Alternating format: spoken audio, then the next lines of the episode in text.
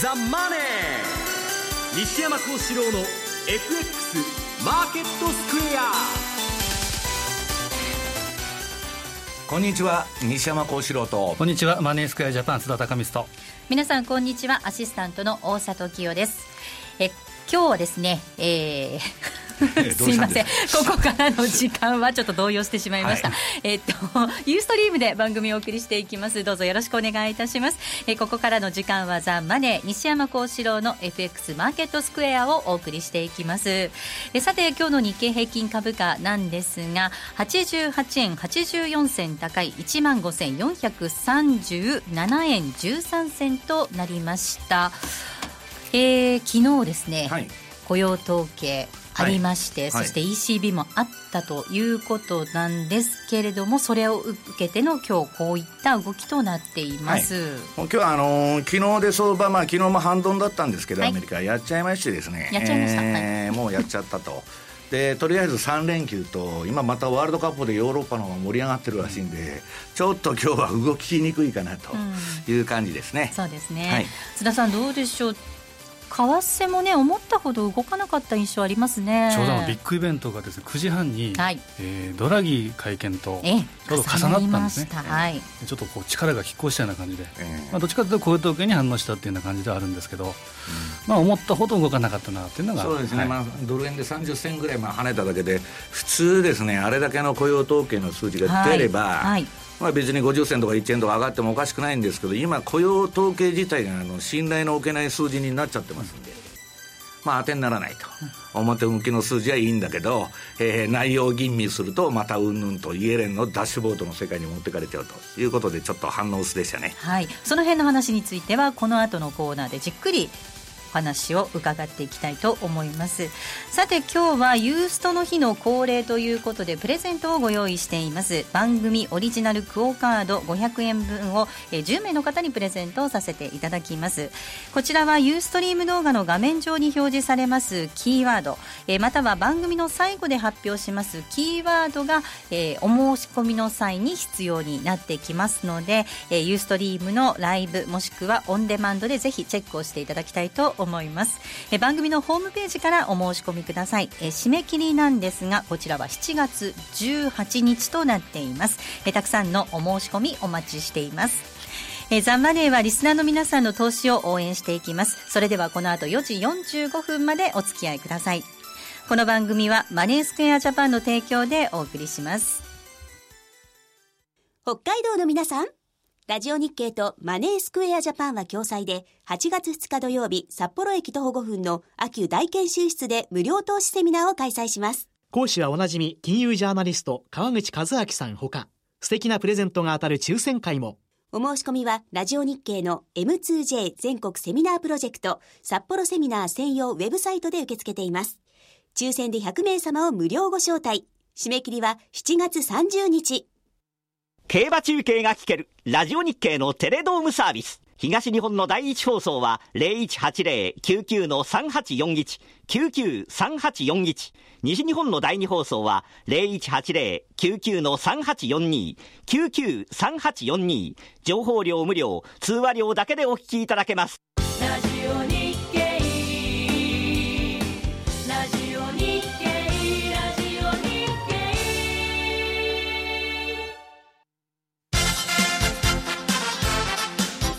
Today's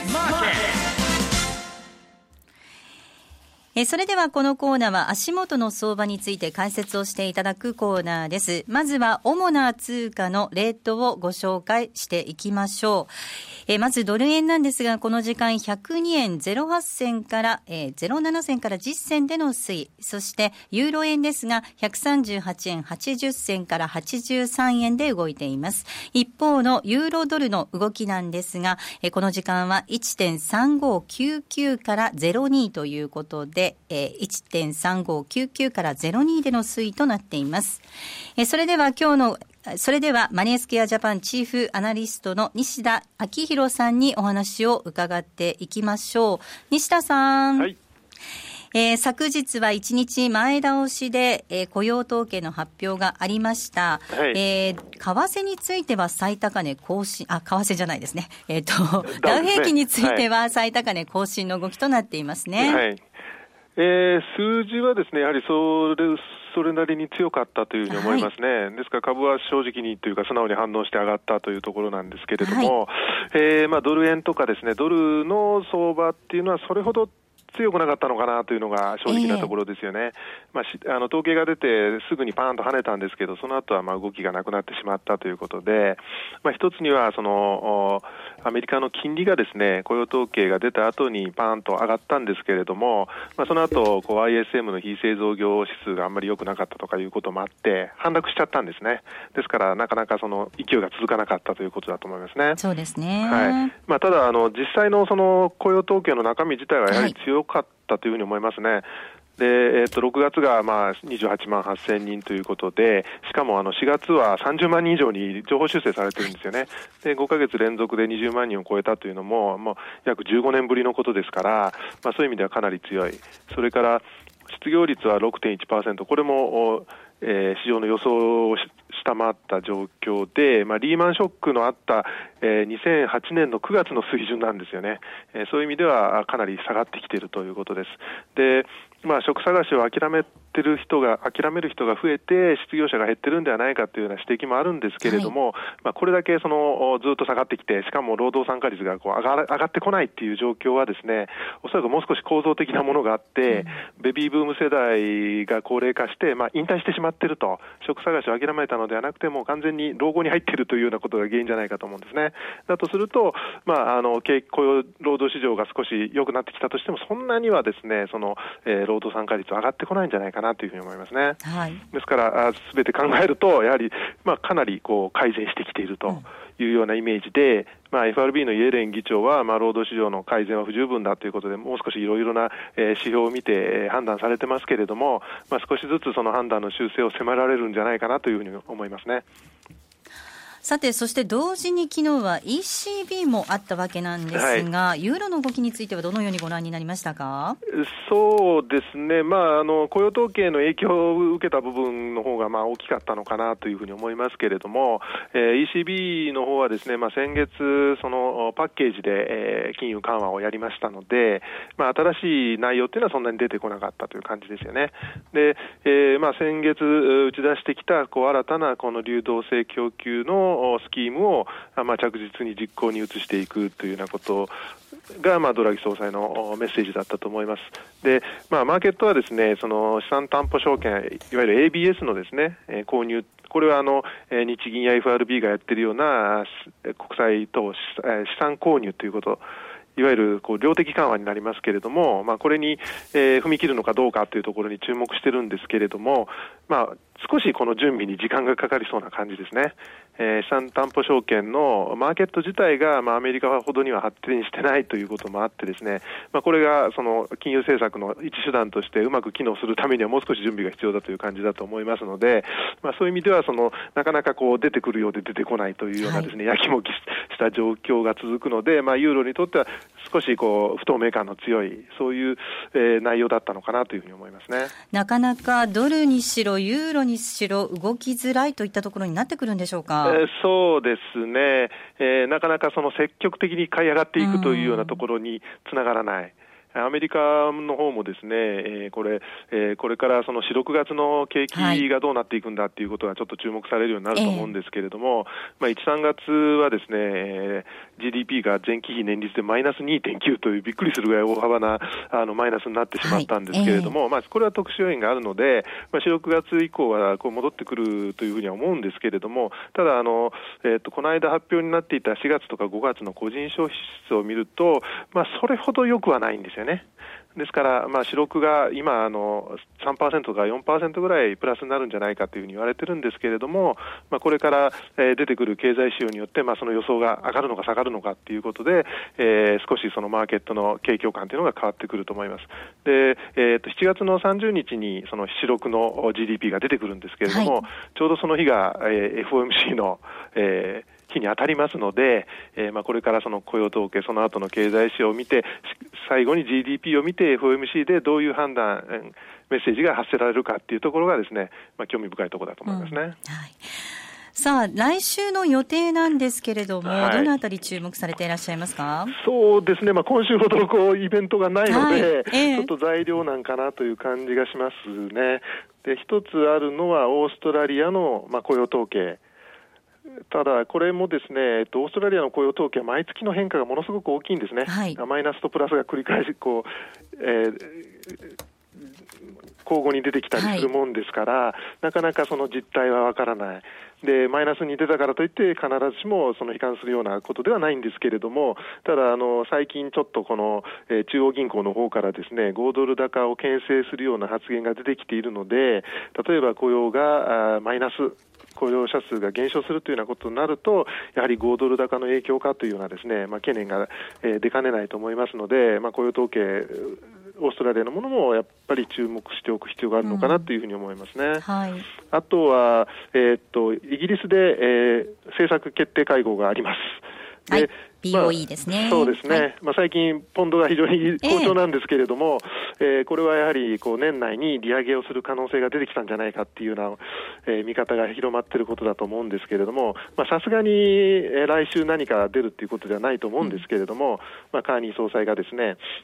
えーまあえー、市場はその利上げの可能性、年内利上げの可能性を過小評価してるんじゃないかとかですね、言ってみたり、あるいはまだその経済には成長余力があるからもう少し待てるんだと、利上げは待てるんだと言ったりということで、少しこう、あの、ふらついたような発言が出ているので、まあ、あの、今回、まあ、どういう決定になるにせよですね、その金融政策の見方っていうのはもう一度見直されるようなことになるんじゃないかと思いますね。はい、また10日木曜日ですが、はい、FOMC の議事録も出てきますね。議事録出てきますね。はい。はい、まあ、あのこれ、前回の FOMC ではその全体に声明文とかイエレン議長の記者会見を含めてマーケットはまあややハト派的ハト派的と、えー、金融緩和継続っていうことに、えー、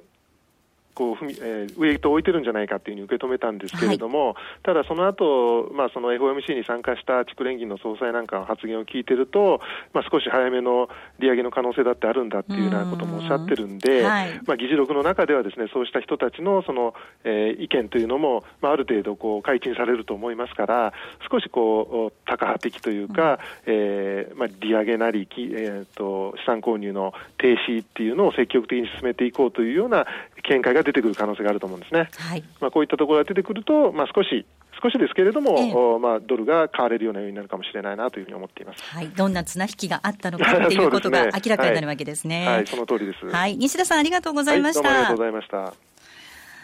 さあ、では西山さんそして津田さんにお話を伺っていきましょう。まずはやっぱり雇用統計からですかね、はい、今西田さんのお話の中にはその労働参加率の話ありましたよね、構造的な問題じゃないかって上がらないのは、日本も段階の世代だとかいうのがいまして、まあ、アメリカ、クリントン大統領の世代ですね、ベビーブーマー世代というのはまあ人口一番多いと、はい、それがまあ退職してるんで上がらないということなんですけど、それを割り引いても、上がらないのが問題と今、まあアメリカで言われてるんですね。で、これもあのー、表面上は先ほども言いましたように、もうむちゃくちゃいい数字が出てるわけですから、はいね、えー、イエレンがダッシュボードを言い出す前の相場だったらですね、もっと跳ねてると思うんですね、ドル円も何も。ただ、あの、ADP と、その、昨日の雇用統計達して70銭程度しか動いてないと。いかにも反応が鈍いと。で、それはもう、あのー、簡単でですね、その、もう、イエレンがいろんな裏の労働市場も、あの、指標を持ってきたために、アメリカのですね、えー、雇用の実態は良くないというのはみんなにばれちゃってるんですね、今。はい、で、結局、リーマン危機後のアメリカのこの雇用の大幅な回復っていうのは何かというとですね、えー、雇用創造のほとんどは低賃金のパート、パート労働者なんですね。うん、で、それに拍車がかかってるのは、オバマケアが通ってですね、はい、国民皆保険やっとるわけですから、企業はですね、要するに正社員1人雇うよりも保険料払うの嫌ですから、えー、パート3人にしようというですね、まあ、レガシーコスト回避の動きでですね、えー、パートばっか増えてると。このままどこが雇用が回復してるんだと。で、ただそれを言い出すとですね、いつまでたっても金利が上がらないと。いうことになるんで、これは難しい問題なんですけど、ただ今、どっちが重視されてるかというと、要するにイエレンがダッシュボード言ってるんで、えー、これだけ強い数字が出てもですね、そんなに早期の利上げっていうのはないんじゃないかというふうに取られてるわけですね。うんあの津田さん、これ、はい、表の数字と実態のギャップがあるっていうことですよね。そうですね。あの相場ではよくあのセカンドソートっていう言葉があって、はい、でまあ最初に出た時にすぐに反応せずに、ちょっと待てよということで中中身をこう見てそうなると今、9つの指標があるわけですから、サード相当からんですね。でそうなってくると、まさに今のドル円相場の状況で、まあ、冷やしでいうとですね、プラスマイナス2シグマをとにかくちょろちょろっとしてるような。要するに雇用というですね、単純なロジックで動かなくなっちゃったわけですね。えー、9つもあったら総合的に判断すると、どれを見たらいいのかと。い。う非常にややこしいあのことになってるんですけど、それはイエレンが意図してやってることなんですね。はい、金利上げたくないから最近言ってる金融抑圧の政策に基づいて、えー、株だけ上げて、えー、債券は上げたくないとい。う政策やってますんで、はい、えー、そのように持っていくためにですね、ダッシュボードと9つの指標を出しているということです、うん、はい、じゃあ、あれですね、なんかもう、雇用統計、注目、注目とかって、マーケットで言われてますけどね、いやもう以前ほどじゃないですよ、だからもう要するに、われわれはもっと大きな定流にあるですね、その金融抑圧という流れを考えないと、はい、こんな指標がですね、あのまあ、あのそのいくら表向きの指標、いいの出したってですね、もう市場が踊らないと。ちょっとこう刹那的で、えー、これは出て瞬間過ぎ、次、次というような感じで動いてきますから、ね、そうか、根底に流れるその政府の政策意図っていうのを汲み取らないと、だから枝葉になっちゃってるわけですね。そうか、そうか。はいさあ一方の ECB なんですけれども、まあ、こちらは特に大きな動きはなかったかなと思いますが、どうでしょうか、はい、要するにですね、中央銀行の総裁が管轄外の為替レートに触れとるんですね。はい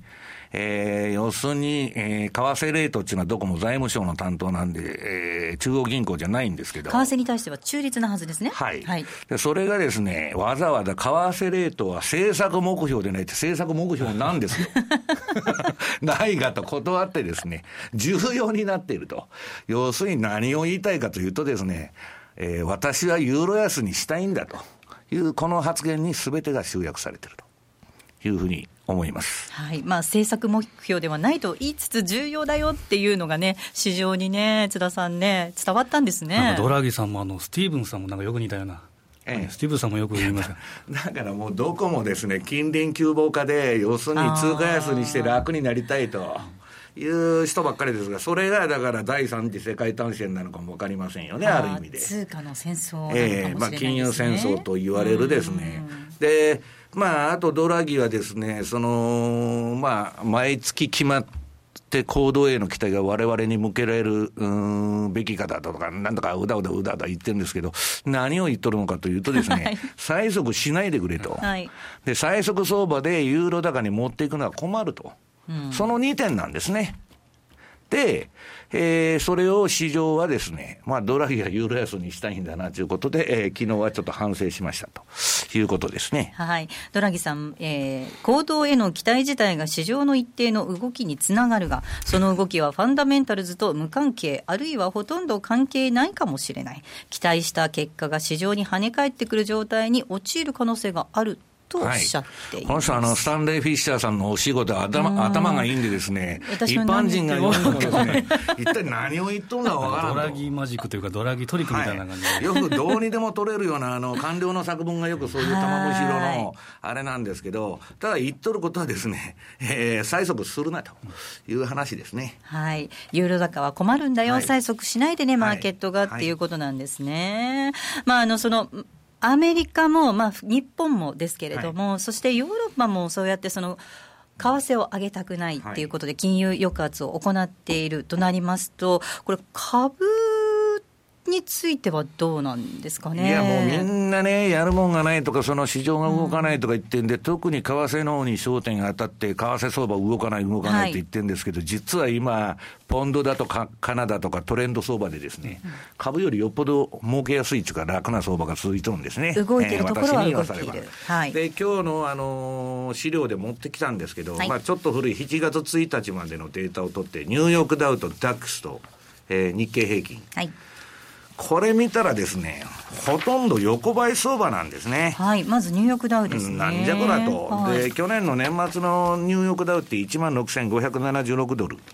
で、7月1日までで1万6956ドルですから、まあ2.28%の上昇と。はいなんだというレベルです。だから、あでも史上最高値史上最高値って、だからブブカ相場ですから、1センチずつあの棒高跳びの世界記録更新してきますんで、だから、えー、じゃあ3%下がったらですね、年初来安値とかですね、そういう相場になっちゃうわけですから、えー、全く中身がまあ、えー、史上最高値と言っとるだけで中身がないと。なるほど。で、じゃあ一人勝ちでですね、えー、ヨーロッパ。ヨーロッパ、ドイツ一人勝ち経済と言われててですね、不動産もすごいバブってて、まあ10%から15%の上昇、対前年比で、えー、非常にバブってるドイツでさえですね、えー、12月の、えー、年末の、えー、数字から7月1日まで見るとですね、3.66%の上昇と。なんだと。で、えー、我が国の、えー、誇り武器日経平均がですね。なんか、はい。いや、日経平均すごいトレンドが出やすいんで。はい。いや、そうだ、誇るべき日経平均。えー、誇るべき日経平均は、えー、マイナス5.92%という素晴らしいですね、パフォーマンスをやってるということなんですね。ね、なんだこれはと、えー、株の方がですね、株の方はなんか、えー、ダイナミックに動いてるのかというとですね、これも金融抑圧で、えー、本来業績相場というのに今行かないとダメなんですね。債券が売られて、金利が上がって株が上がると、景気がいいぞと。本当はね。はい。全然そういうふうになってないと、グレートローテーションはいつまでたっても来ないと、そうすると、えー、要するに今みたいにじりじりじりじりですね、どこもブブカ相場をやってると、だから今日の日経平均でも1万5500円ですか、はい、突破してもっと跳ねてもいいんですけど、えー、ミミズが這うようにしか上がっていかないという相場が展開されてます。で、うん、こういう相場になるとですね、もう運用者から悲鳴が上がってるんですね。はいえー、私はですね、ちょっとあの、久しぶりに電話かけてみようと思って、株の運用者にまあ、先週から今週にかけて何人か電話したんですけど、はい、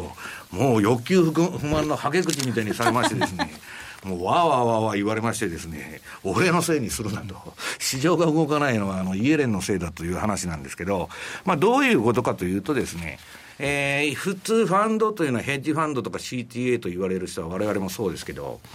まあ、成功報酬制と。要するに、まあ、パフォーマンスが20%も超えたら、えー、超えたら何パーセントもらうとかですね、そういうなんのほかに、固定費で、固定の手数料として3%ぐらいもらうんですね。そうすると今の話でいくと、ニューヨークダウは3%弱しか上がっとなわけですから、年初から。と、そのヘッジファンド買ってる人。そうですね。もう完全に手数料倒れしとるんですね。要するに3%手数料払ったらマイナスの今パフォーマンスですから、これは話にならんでしょと。で、今私が心配してるのは、じゃあ3、えー、手数料3%取って、えー、株のインデックス投資。あの、運用者はインデックスのパフォーマンスに4分の3の人が勝てないですから、そのインデックスが最高だと見てもいいと思うんですけど、3%以下なんで、それどうするかって言ったらもう、儲けようと思ったらレバレッジかけるしかないわけです。倍買うとかね、通常の。だから、そういう動かない相場で、皆がね、私はファンドの動き聞いてると、最近レバレッジかけてる中止とかすごく多いんで、運用者の中に。大丈夫かいなと。レバレッジかけて、じりじり上がっていくっちゃいいんですけど、はい、なんかの表紙に5%、10%下がったら、万歳になりますんで、ちょっとその辺が危惧されるなと。いうことですね。そっか。津田さん、反転したときにちょっとやっぱり怖いわけですね。そういう投資をしてると、ね、ね。あの、やっぱりレバレッジって話がありましたけれども、通貨の世界でもですね、やっぱりレバレッジを今、上げていこうとか、はい、もしくはやはり変動幅の、えー、大きいところ、えー、まあ、後で言いますければ、ポンド、うん、えー、ユーロ、うん、この辺を狙ってくる方が結構多いんで。いや、だからもう動かない相場で儲けようと思ったら、えー、そのレバレッジをかけるか、うんあるいはですね、先週の放送で言いましたジャンク債みたいなですね、はい、危ない信用リスク取りに行くか、その2つしかないんです。だから、当然ファンド税としてはレバレッジをかける動きに行くと。あとはもう寝て、寝てる間に稼いでくれるものっていうのは金利しかないんです。だからニュージーランドでスワップずっともらってるっていうのは馬鹿にならないんですよね。だからそういう金利の世界に後へ行っちゃうということでございます。うんちなみに先ほど株式市場はどこもかしこも、はい、まあどこもかしこもって言ったらあれですけど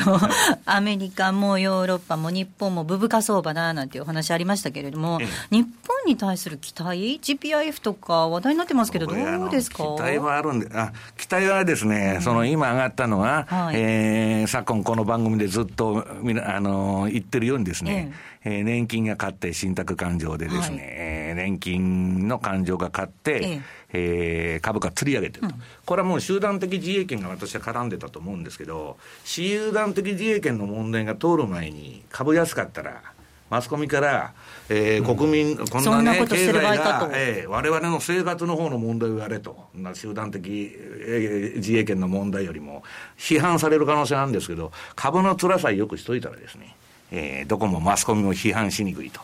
いうことで、まあ、要するに出てるんですけど、まあ、最大の目的はだから、あの、財務省の消費税10%だと思うんですけど、要するにですね、うん、それに今の、えー、海外の投資家乗ってるわけです。うん、要するに日本の年金が買うからと。で、それは、まあ、あの、今後出てくるかどうか、まあ、それはもう最大の買い要因になってるわけですね。なぜなら、もう、あの、黒田さんの追加緩和期待っていうのは、もうないわけですから。で、問題はですね、ちょっと運用手法にとっては、海外投資家から笑われとるんですね。はい。で、ちょっと私もその株の運用者にいろいろ聞いてみたんですけど、最近日本でね、その GPIF の運用について、運用の大変革が行われているような話が多いと。えーはい、要するに日本版スチュワードシップコードだとか、はい、えー、高 RE の ROE ですね、リターンオンエクイティの銘柄を変えとか、あるいは、えー、年金が分散していろんなファンドにお金を分散してパフォーマンスを上げると。それですね。あの、そういう報道が新聞とかに載って出てるんですけど。はい、メディアはそう報じてますよ。えー、ど素人だって言ってるようなもんなんですね。要するにですね、あの、株の運用に関してはですね、もう答えが出てるんですよ。はい、で、えー、大里さんだとか津田さんとか私とか、まあ、いろんな人が株の運用をやってですね、えええー、インデックス、例えば日経平均のパフォーマンスに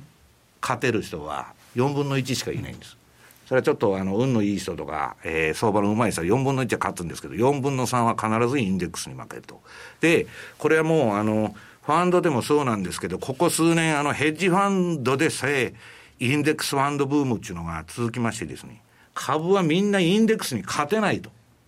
それは短期的には勝つ人いますよ。うん毎年毎年長期にやっていったら、必ずインデックス運用、要するに株の世界ではパッシブ運用と言われてるんですけど、えー、勝てないと。で、夢も希望もないですね、はい、話なんですよ。それ銘柄の研究してですね、いろんな銘柄分析してですね、そはい、それで銘柄選択してアクティブ運用をやりますと。はい、で、アクティ、そのアクティブ運用っていうのはパッシブの逆で、うん要するに自分で銘柄選択して、それによってインデックス以上のパフォーマンスを上げようという人なんですけど、それは勝てないんですね。4分の3は敗北していくわけです。そうするとですね、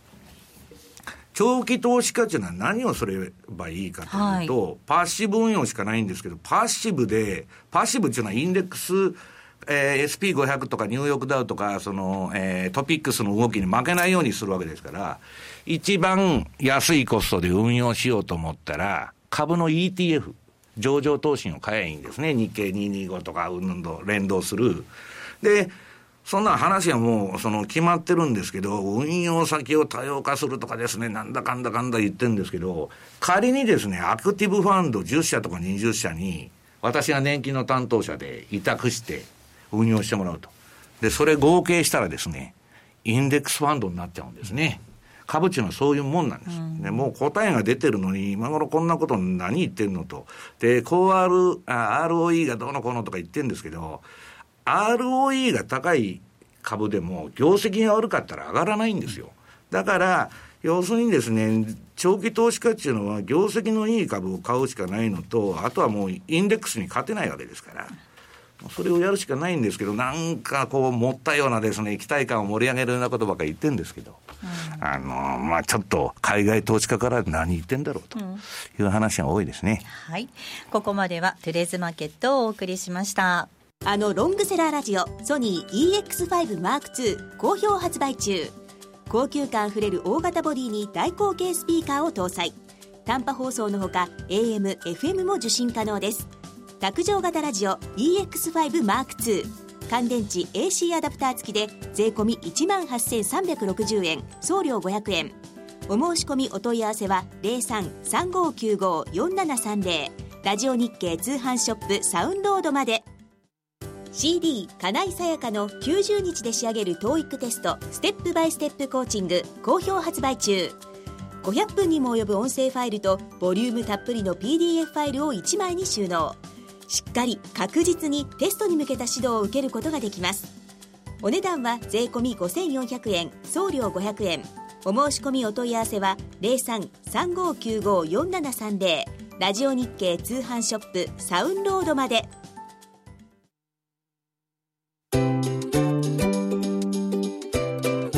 M2J トラリピーボックス。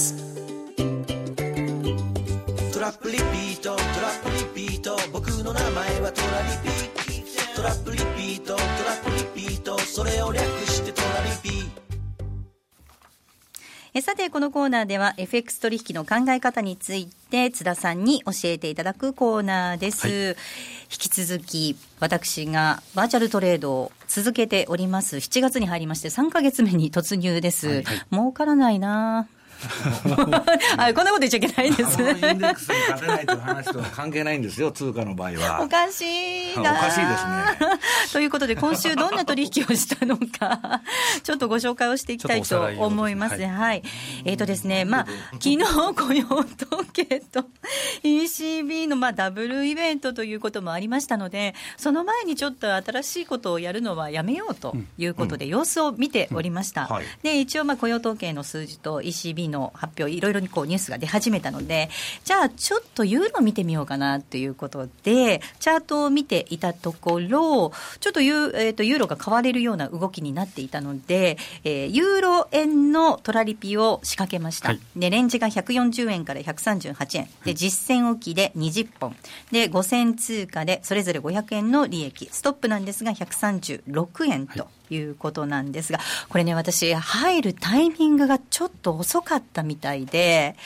えー、139円の前半でポジション、平均コストですけれども、平均取得価格ですが、139円ぐらいの前半なんですね。うん、今が9円割れ、8円の85ぐらい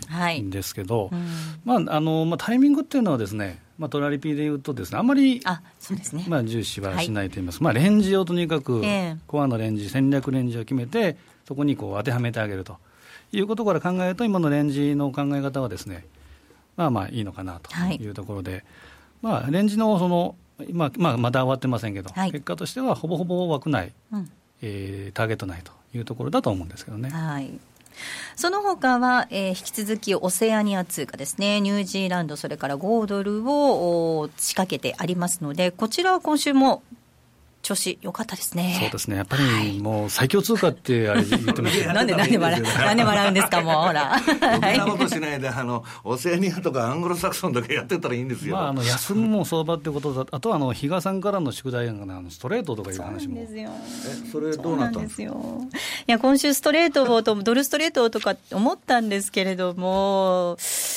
うん、どこのタイミングでどう入っていいか、例えばオーストラリアドル、ドル、今だからオーストラリアより、私はまあまあまあこの後のコーナーで言いますんでちょっと今は言いませんけど、はい、うんまあちょっとドル安相場が続いてたんですけどここまあ、ここに来てあの雇用時計良かったもんで、はい、またちょっと流れが変わってますんでね、うんえー、まあ今は黒線でいいと思うんですけど、まあ、ストレートについても、まあ、前回も申しましたけどやはり慣れない相場とかやっぱ黒線の方がいいなということでしたらあえてやる必要はないと思いますし、はい。えー、ただトレンド的にはやはり、まあ、工藤ようですけど、アングロサクソンでいうと、ストレート、王子、キウイ、このあたりはやっぱりストレートは強いなというのは変わらないですね。はい、はい。まあ、引き続き来週も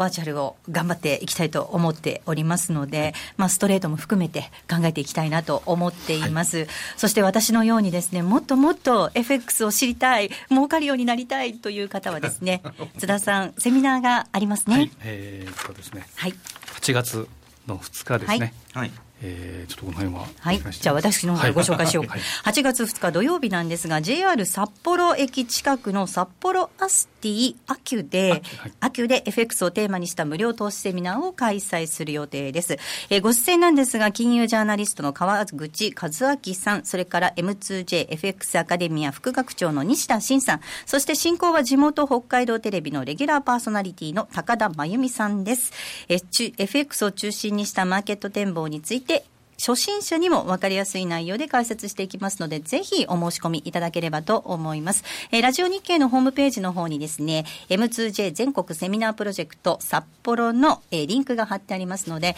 えー、ぜひこちらの方からご応募ください。えー、7月30日が締め切りとなっています。抽選で120名様を無料でご招待していきます、えー、ご招待させていただきますので、ぜひたくさんご応募ください。お待ちしております。ここまでは M2J トラリピボックスをお送りしました。マネースクエアジャパンは FX は投機ではなく資産運用であるをモットーに特許取得済みのオリジナル発注機能や独自のリスク管理ツールの開発により今までとは違った取引スタイルを個人投資家の皆さんに提案しています。さらに、マネースクエアジャパンは単に FX サービスを提供するだけでなく、皆さんの投資スキルアップにも貢献したいと考えております。具体的には、ご自身の理論的な投資判断のもと、FX 運用を行えるよう、経済や金融に関するしっかりとした知識、情報を提供する M2JFX アカデミアです。学長には著名な金融アナリスト吉田久さんを迎え、誰でもファンドマネージャーという究極の目標を掲げ、多彩な教育プログラムを実施しています。FX を資産運用に変える。マネースクスクマネースクエアジャパン。M2JFX アカデミアで一歩進んだ FX 投資を身につけてみませんか？M2JFX アカデミアの詳細はマネースクエアジャパンのホームページをご覧ください。マネースクエアジャパンが提供する外国為替証拠金取引は、外国為替相場の変動や各国市場金利の変動により損失を被ることがあるほか、その損失は投資金額を上回る恐れがあります。取引説明書をはじめ、契約締結前交付書面などの内容を十分にお読みいただき、ご理解の上お取引ください。なお取引に際しては所定の手数料がかかります。金融商品取引業者関東財務局長金賞第296号。株式会社マネースクエアジャパン。北海道の皆さんラジオ日経とマネースクエアジャパンは共催で8月2日土曜日札幌駅徒歩5分の秋大研修室で無料投資セミナーを開催します。講師はおなじみ金融ジャーナリスト川口和明さんほか。素敵なプレゼントが当たる抽選会もお申し込みは、ラジオ日経の M2J 全国セミナープロジェクト札幌セミナー専用ウェブサイトで受け付けています。抽選で100名様を無料ご招待。締め切りは7月30日。ラジオ日経ポッドキャスト。過去に放送した番組の一部や、ポッドキャスト限定の番組を iPod などの MP3 プレイヤーでいつでもどこでもお聞きいただけます。詳しくはラジオ日経ホームページの右上にあるポッドキャストのアイコンからアクセス。ラジオ日経ラジオ日経ラジオ日経。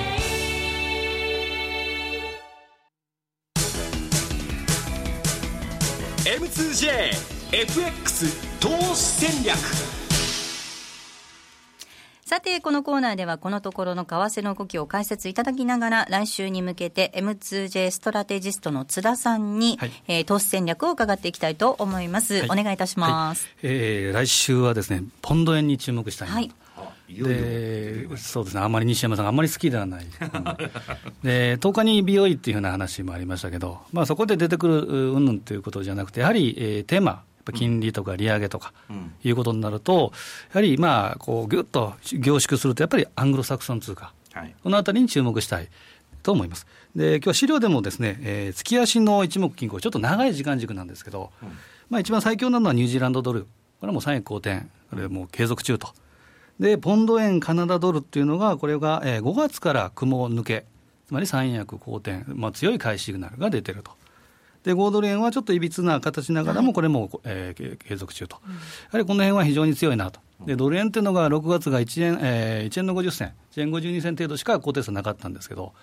けど、ポンド円、えー、見てみるとですね、総推で見ると、実は1月から5月の間で1番なんですね。うん。で2位がユーロ円、はい、えトラリピで狙うということでしたら、ボラティリティ、そういったものでもポンド円、非常に面白いと思いますね。うん、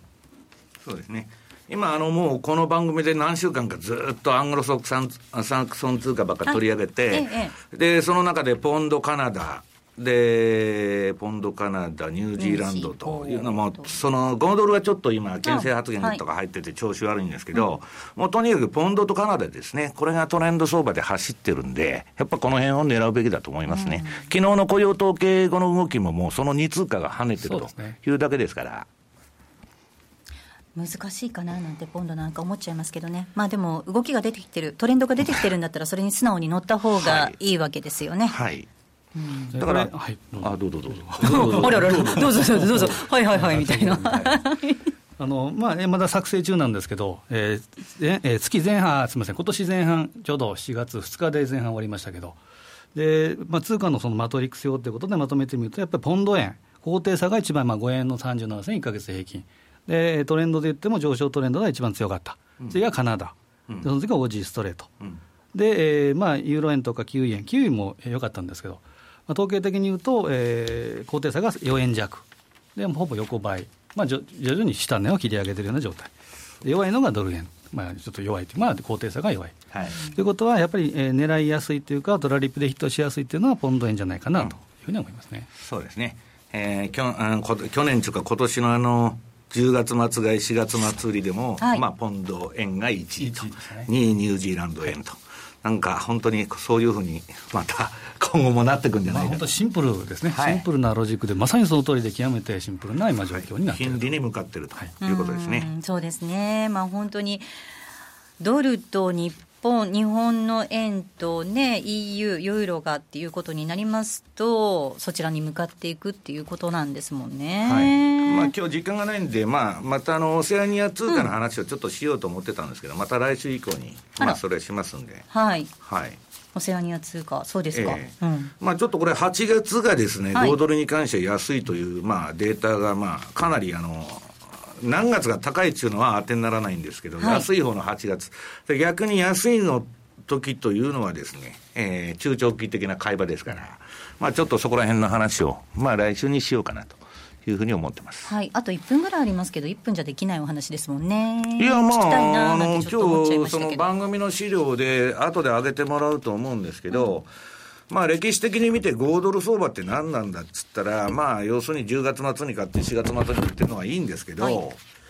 安い月っていうのは本当8月ダメなんですね。だから5ドル円の買いの月っていうのは、まあ、あの、あ、これ当てにならないんですけど、えー、強い順番から4月、12月、7月、2月、11月、3月と。あ傾向があるわけですね。売りはですね、えー、弱い順に8月、5月、9月、10月、6月と。はい、で、特にこの8月が良くないんで、うんまあ、これを、この修正を、まあ、今年必ずそうなるなんて相場絶対はありませんから、えー、ないんですけど、うん、ちょっと修正を生かしてトレードしたいなという、5ドル金利入ってきますから。そうですね。はいまあ、こういう修正傾向があるということですのでぜひ参考にしていただきたいと思います。8月の5ドル相場の動き注目です。えさて来週に、えー、トラリピ投資戦略なんですが来週月曜日にはもっと練られた戦略が M2J で取引されているお客様限定で見ることができますのでぜひ講座解説をしていただければと思います。さて遅くなりましたがとキーワードですね、えー、キーワードは独立記念日です。独立記念日です。さあお送りしてまいりました。FX マーケットスキアそろそろお別れです。ここまでのおじお相手は？西山幸四郎とマネースクエアジャパン津田隆光と大里清でした。さようなら。さようなら。この番組はマネースクエアジャパンの提供でお送りしました。